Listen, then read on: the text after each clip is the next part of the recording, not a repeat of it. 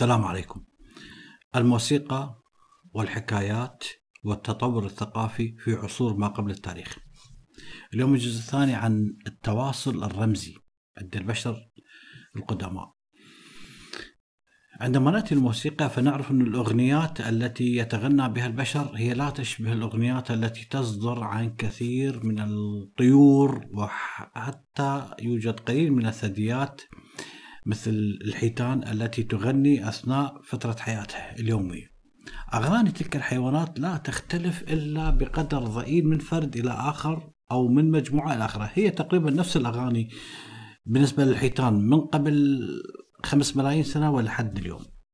مما يشير إلى ماذا؟ إلى أنها تلك الأغاني اللي تغنى بها الحيوانات فطرية بدرجة كبيرة أو أيضا مبرمجة مسبقا بالوراثة الجينية. لكن أغنيات البشر على العكس منها فهي تتنوع تنوع كبير من مجموعة بشرية إلى أخرى. أغاني الريف أغاني حديثة أغاني حسب الدولة أغاني وطنية أغاني سياسية أغاني عاطفية وهكذا. كل نمط يختلف عن النمط الآخر. لا تجد دولة لا تجد قومية آه، تتشابه بها الأنماط الموسيقية والغنائية. مختلفة إلى درجة جدا كبيرة في الزمن الواحد. لذلك يبدو أن الغناء حال حال اللغة واحد من تلك السلوكيات التي رغم تميز الطبيعة البشرية بها لابد أن تلقن حالها حال اللغة. الموسيقى التي يأتي بها البشر باستخدام تقنية تقنية آلات موسيقية هي واحدة من تلك السلوكيات التي ننفرد بها عن بقية الكائنات الحية. لذلك لم يتمكن لحد اليوم علماء الحفريات قط من تحديد الوقت الذي بدأ فيه بشر ما قبل التاريخ عزف الموسيقى لأول مرة. لكن من الوارد أن تكون قدرة البشر على الغناء قد تطورت أولا ثم اخترعوا فيما بعد تقنية الآلات الموسيقية فيما بعد لاحقا. لذلك إذا كان الغناء بدأ مع استخدام اللغة لنفرض أن اللغة الغناء بدأ مع استخدام اللغة. اللغة متى بدأت؟ الشيء اللي ممكن أن نمسكه بدينا كدليل. بدأت مع الإنسان النياندرتال قبل 300 ألف عام. بالتالي إذا كان هذا النياندرتال أصبح لديهم لغة منطوقة يتكلمون بها وقت استقرارهم في أوروبا منذ أكثر من مئة ألف عام هذا الإنسان نادرتال بالتالي سوف يكون الغناء قديم بنفس الدرجة اللي استطاعوا بها أن يتكلمون. لذلك أقدم عندما نأتي إلى أقدم الآلات الموسيقية اللي عثروا عليها علماء الحفريات هي بقايا للعديد من المزامير هذه المزامير الصغيرة التي تتراوح بين 15 سنتيمتر إلى تقريبا 25 سنتيمتر. عثروا عليها يعني كانت مصنوعة قبل 35 ألف عام. بشر حديثون تشريحيا كانوا ينتمون إلى الثقافة الأورينياسية. هاي الثقافة يعني اللي هي عبارة عن حضارة من العصر الحجري ذات صلة بالأوروبيين الأوائل الحديثين استمرت من قبل 42 ألف عام إلى قبل تقريبا 6 26 ألف عام مضت. لذلك صنع هؤلاء الأورينياسيون صنعوا لك آه يعني هذه المزامير يعني ممكن يضع بها بعض الفتحات لأصابعه من أجل خروج الهواء. صنعوها من من عظام مجوفة من أجنحة البجع وكذلك العقبان. لذلك تم استخراج العديد من هذه المزامير من مواقع كهوف العصور الحجرية القديمة هذه العصور اللي عثروا عليها في تلك العصور الحجرية اللي عثروا عليها أين؟ عثروا عليها جنوب غرب ألمانيا. عندما تم إعادة بناء أحد أو إعادة هيكلة أو إعادة صناعة أحد هذه المزامير المصنوعة من عظام الطيور استطاع الباحثون المختصون وقتها أن يستخدموها في إصدار نغمات موسيقية السي والدو والري والفا. لذلك بعض هذه المزامير التي تم العثور عليها في هذه المواقع كانت مصنوعة من مادة العاج من العاج. كان هذا يتطلب عملية تصنيع معقدة جدا إلى درجة جدا كبيرة حيث كان هذا العاج يتم قطعة من ناب الماموس العاجي إلى نصفين يقسم إلى نصفين ثم فيما بعد يتم تجويفه بالكامل من الداخل على امتداد من البداية للنهاية ثم يتم حفر عدة فتحات في الجانب العلوي حتى تلائم مكان الأصابع. كأن تكون أربع فتحات أو ثلاثة في مواقع محددة هم يختاروها. ثم يتم لصقهم فيما بعد يعني جنبا إلى جنب حتى يصير محكم بحيث لا ينفذ الهواء اللي هو بالضبط حاله حال المزمار اللي موجود بالتراث الشعبي العراقي وكذلك المصري. أعتقد بالعاميه العراقيه أيضا الأسم يسموه مطبق أو فتشي إذا ما غلطان. لذلك الوقت والعناية والمهارة اللازمة لصنع هذه الآلات الدقيقة جدا من العظام والعاج. لا تدع مجال كبير للشك إن الموسيقى وحرفة صناعة الآلات الموسيقية كانت تعد جزء جدا مهم من الحياة منذ عشرات آلاف السنين السابقة. لذلك كانت أغنيات ورقصات الحضارة الأورينياسية تؤدي في عصور أو تؤدى في عصور ما قبل التاريخ الغرض نفسه اللي تأديها تلك الأغاني والرقصات اليوم. مثلا وسيلة للتنفيس العاطفي. إنسان عنده مشاعر يبدأ يغني. يرفع عن نفسه يبدأ يغني. طريقة لخلق مشاعر الصحبه بينه وبين الآخرين الانتماء إلى الأعضاء الاجتماعية الأخرى. طريقة للتعبير عما يدور بداخل أو عن التعبير عن الهوية الثقافية للمجتمع. لذلك ليس من قبيل المصادفة أن نجد جميع شعوب الأرض. جميع دول العالم عندها النشيد الوطني. هذا النشيد الوطني اللي يغنونه أفراد على شكل جماعات للتعبير عن انتمائهم إلى ثقافة قومية واحدة لدعم هويتهم المشتركة بصفتهم أعضاء في هذه الجماعة البشرية الصحيحة. لذلك عندما نأتي إلى تواصل رمزي آخر اللي هي القصص وهي أيضا تعتبر من أهم التطورات في مسيرة التواصل الرمزي بين البشر. حدث هذا عندما بدأ البشر بضم مجموعة من الكلمات يراصفون هذه الكلمات لوصف أحداث جرت. هذه الأحداث يصفوها بتسلسل كلمة بعد كلمة من أجل وصف أحداث عاصروها قبل فترة أو بالتالي سوف تعطيك جملة مفيدة. هذه التسلسلات ماذا نسميها؟ حكايات. هذه الصفة البسيطة تصف لك شكل جدا قوي من التواصل لا يقدر عليه أي نوع آخر مع أنه من المحتمل أن يكون البشر الناشئين اللي قبل مليونين سنة لربما كان لديهم شكل بدائي من تلك اللغة. لذلك من شبه المؤكد أن الإنسان النياندرتال قبل 300 ألف سنة كان لديهم قدرة على استخدام لغة منطوقة. مع ذلك التغييرات الكبيرة التي أدخلها الإنسان الحديث الحديث تشريحيا يعني النياندرتال أو ما بعده قليلا اللي أدخلها بالحياة الإنسانية كانت راجعة بحد ذاتها لقدرتهم الفريدة على ماذا؟ على سرد قصص وحكايات من واقعهم الحياتي القدرة على السرد جعلت لك على سبيل المثال من الممكن للصيادين هؤلاء الصيادين الذين يذهبون إلى أماكن بعيدة من أجل أن يصطادون الفرائس. عندما يعودون يبدأون بقص هذه الحكاوي عن كيف اصطاد هذه الفريسة وكيف اقتنصوها وكيف حاصروها في مكان وكيف تتبعوها وكيف قاموا بالإجهاز عليها وكيف قاموا بذبحها. كل تلك القصص سوف يقودون يقومون هؤلاء الصيادين بسردها لذويهم لمعارفهم لمجموعاتهم أيضا يمكن أن تكون جامعات الثمار النساء القديمات عندما يذهبن للالتقاط التقاط البذور والحبوب والفواكه اللي كانت موجودة. أيضا ممكن أن يصفنا كيف الطريقة اللي بدن بها يذهبن إلى المواقع كيف عثرا على الجذور على الثمار على البذور على الفواكه وغيرها من الأطعمة. لذلك هنا سوف يولد الحكاوي القصص الحكايات السرد. عندما يولد السرد بفضل هذا السرد سوف تتمكن البشرية من أمور جدا كبيرة. مثلا تتمكن من عملية صنع أدوات أسلحة أوعية مساكن ملابس خطوة بخطوة. البداية عن طريق الكلام. وليس هذا فقط بل سائر الأشياء الكثيرة اللي تخص حياة البشر اللي كانوا الصيادون والجامعون هؤلاء يعتمدون عليها بدأت تتطور عندهم. لذلك كان من الممكن أن الشخص المعالج الروحي على سبيل المثال أو المداوين بين قوسين الأطباء ممكن أن يشرحون مسببات المرض للي يصيب هذا المريض. ممكن يعلمون تلامذتهم. كيفية إجراء طقوس العلاج التطبيب معالجة المرضى ومعالجة الجرحى. لذلك من بين الإسهامات العديدة الرائعة لقدرة البشر في وقتها على سرد القصص والحكاوي أتاحت لرواة القبيلة أن يحكوا حياة أسلافهم. بالتالي سوف تكون خبرات مخفية قديمة موجودة عند البشر عند الأحفاد. لذلك ممكن أن يتكلمون عن آلهة القبيلة ممكن يتكلمون عن أعمالهم ممكن أن يشرحون كيف نشأ هذا الكون والوجود والحياة بأكملها.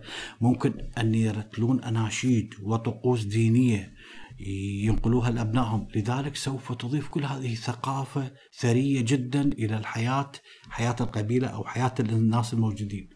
لذلك سوف اللي راح يصير إنه حاصل مجموع كل تلك القصص التي سوف يرويها أبناء القبيلة سوف تشكل ماذا؟ سوف تشكل تراث نسميه التراث الشفهي هذا التراث اللي دونوه أخصائي علم الإنسان اليوم في كل ثقافات عصور ما قبل التاريخ اللي درسوها.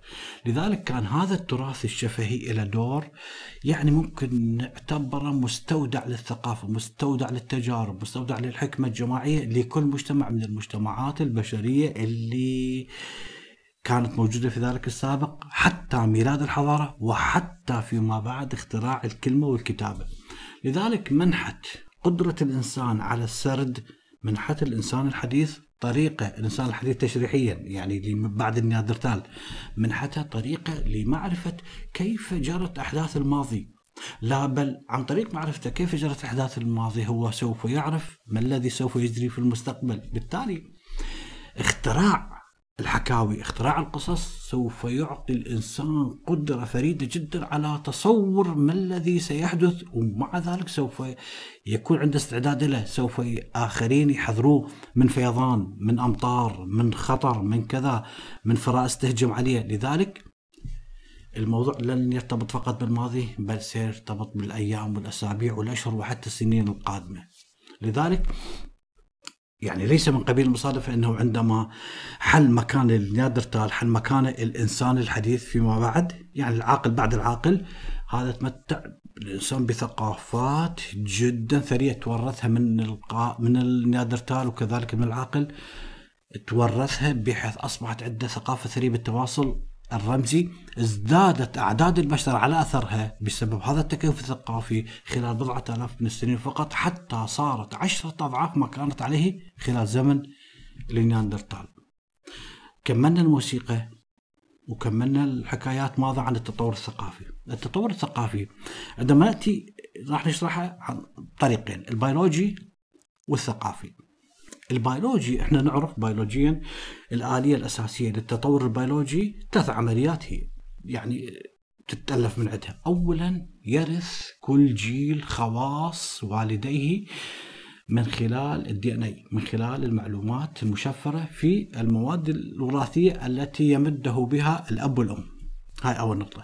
ثانيا تفقد أو تتغير هذه المعلومات من خلال عملية إلى حد ما عشوائية نسميها الطفرات الوراثية.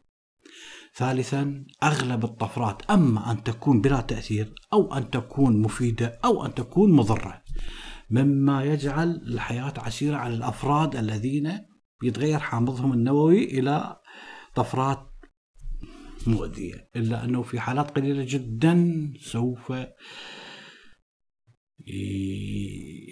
يتكون من الطفرات العشوائية طفرات مفيدة تساعد الكائن الحي على التكيف مع بيئته بكفاءة جدا عالية. نتيجة لهذا يزداد انتشار الطفرات الأكثر نفعا في الجماعة المتكاثرة وفي النهاية هاي إحنا نتحدث إذا كانت الطفرات ملائمة بدرجة كافية. في النهاية سوف تكون هذه الطفرات بسبب تراكمها النمط الطبيعي الجديد داخل الجماعة المتكاثرة. لذلك هاي العملية الأساسية اللي نتج عنها ماذا؟ بسبب هذه الطفرات نتجت عن تطور الإنسان أمور كثيرة مثلا وقوف الإنسان على على ساقي المشي. مثلا استخدام النار العدو على الساقين مثلا حياكة الملابس استخدام النار وما إلى ذلك.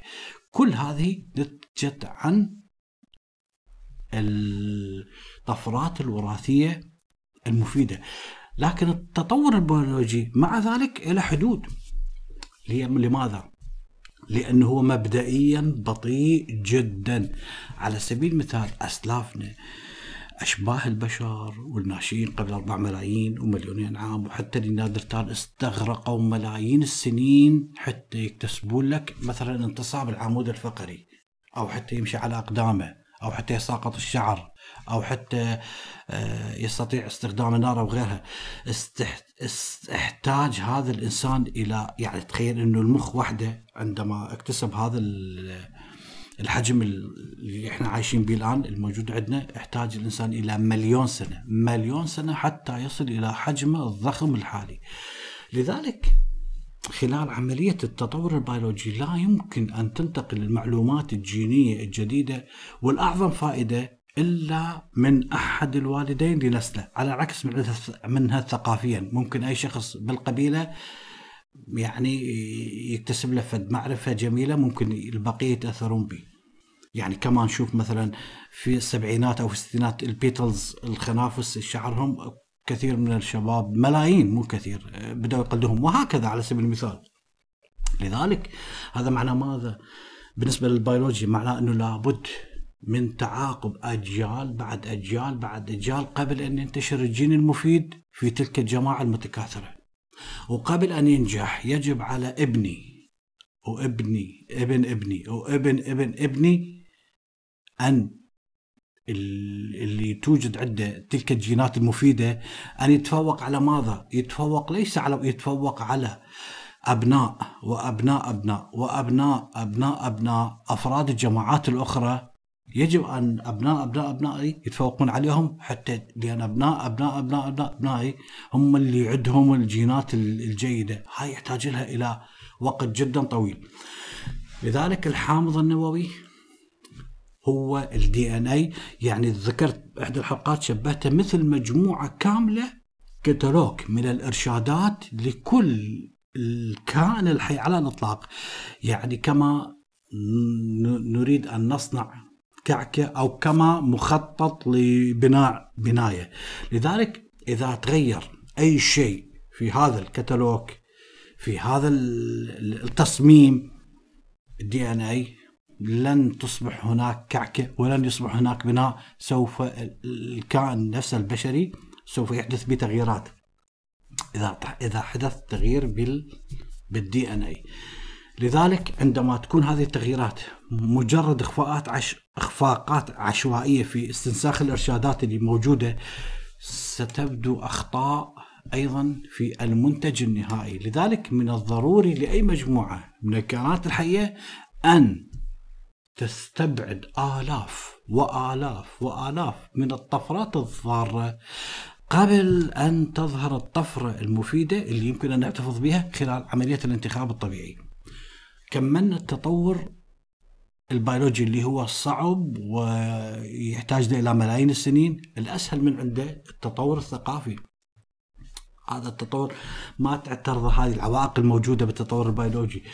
ممكن أن ينشأ نوع جديد من السلوكيات لدى فرد من الأفراد تنتقل سريعا إلى أفراد المجموعات الأخرى من خلال ماذا؟ التعلم والمحاكاة، فإذا كان هذا التصرف الجديد يساعد الفرد على التأقلم مع بيئته مع محيطه فمن الممكن أن ينتشر بسهولة جدا خلال أفراد المجموعة بأكملها بأسرها خلال جيل واحد فقط.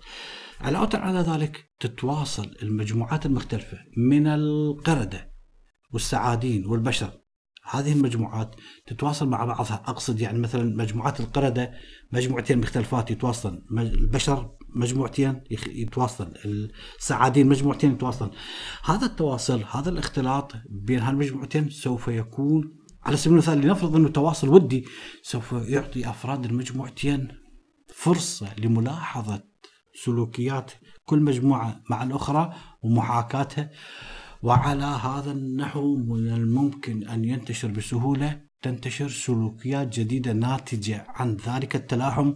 ليس داخل مجموعة اجتماعية واحدة بل مجموعات كثيرة ممكن أن تلتحم. وهكذا سوف تنتشر في النهاية داخل رقعة جغرافية كبيرة منطقة جغرافية بأسرها تلك السلوكيات. لذلك نادرا ما تنشأ المستجدات الثقافية كأحداث عشوائية أبدا.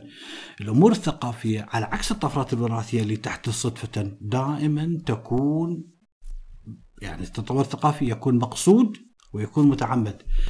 ولهذا السبب من المرجح جدا أن تكون أكثر فائدة, فائدة وأكثر قابلية للتكييف بكثير مما لو فقط بقينا معتمدين على التطور البيولوجي.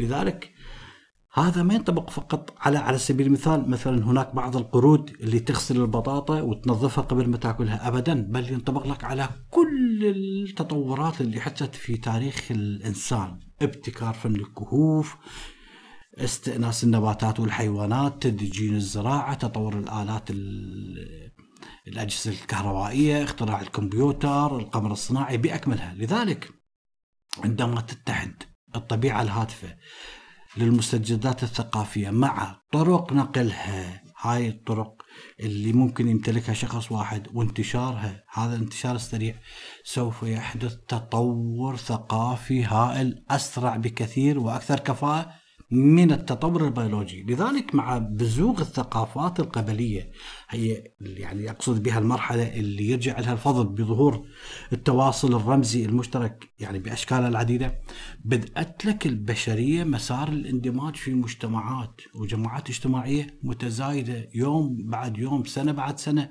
عقد بعد عقد في خطوة دائما في هذا الطريق.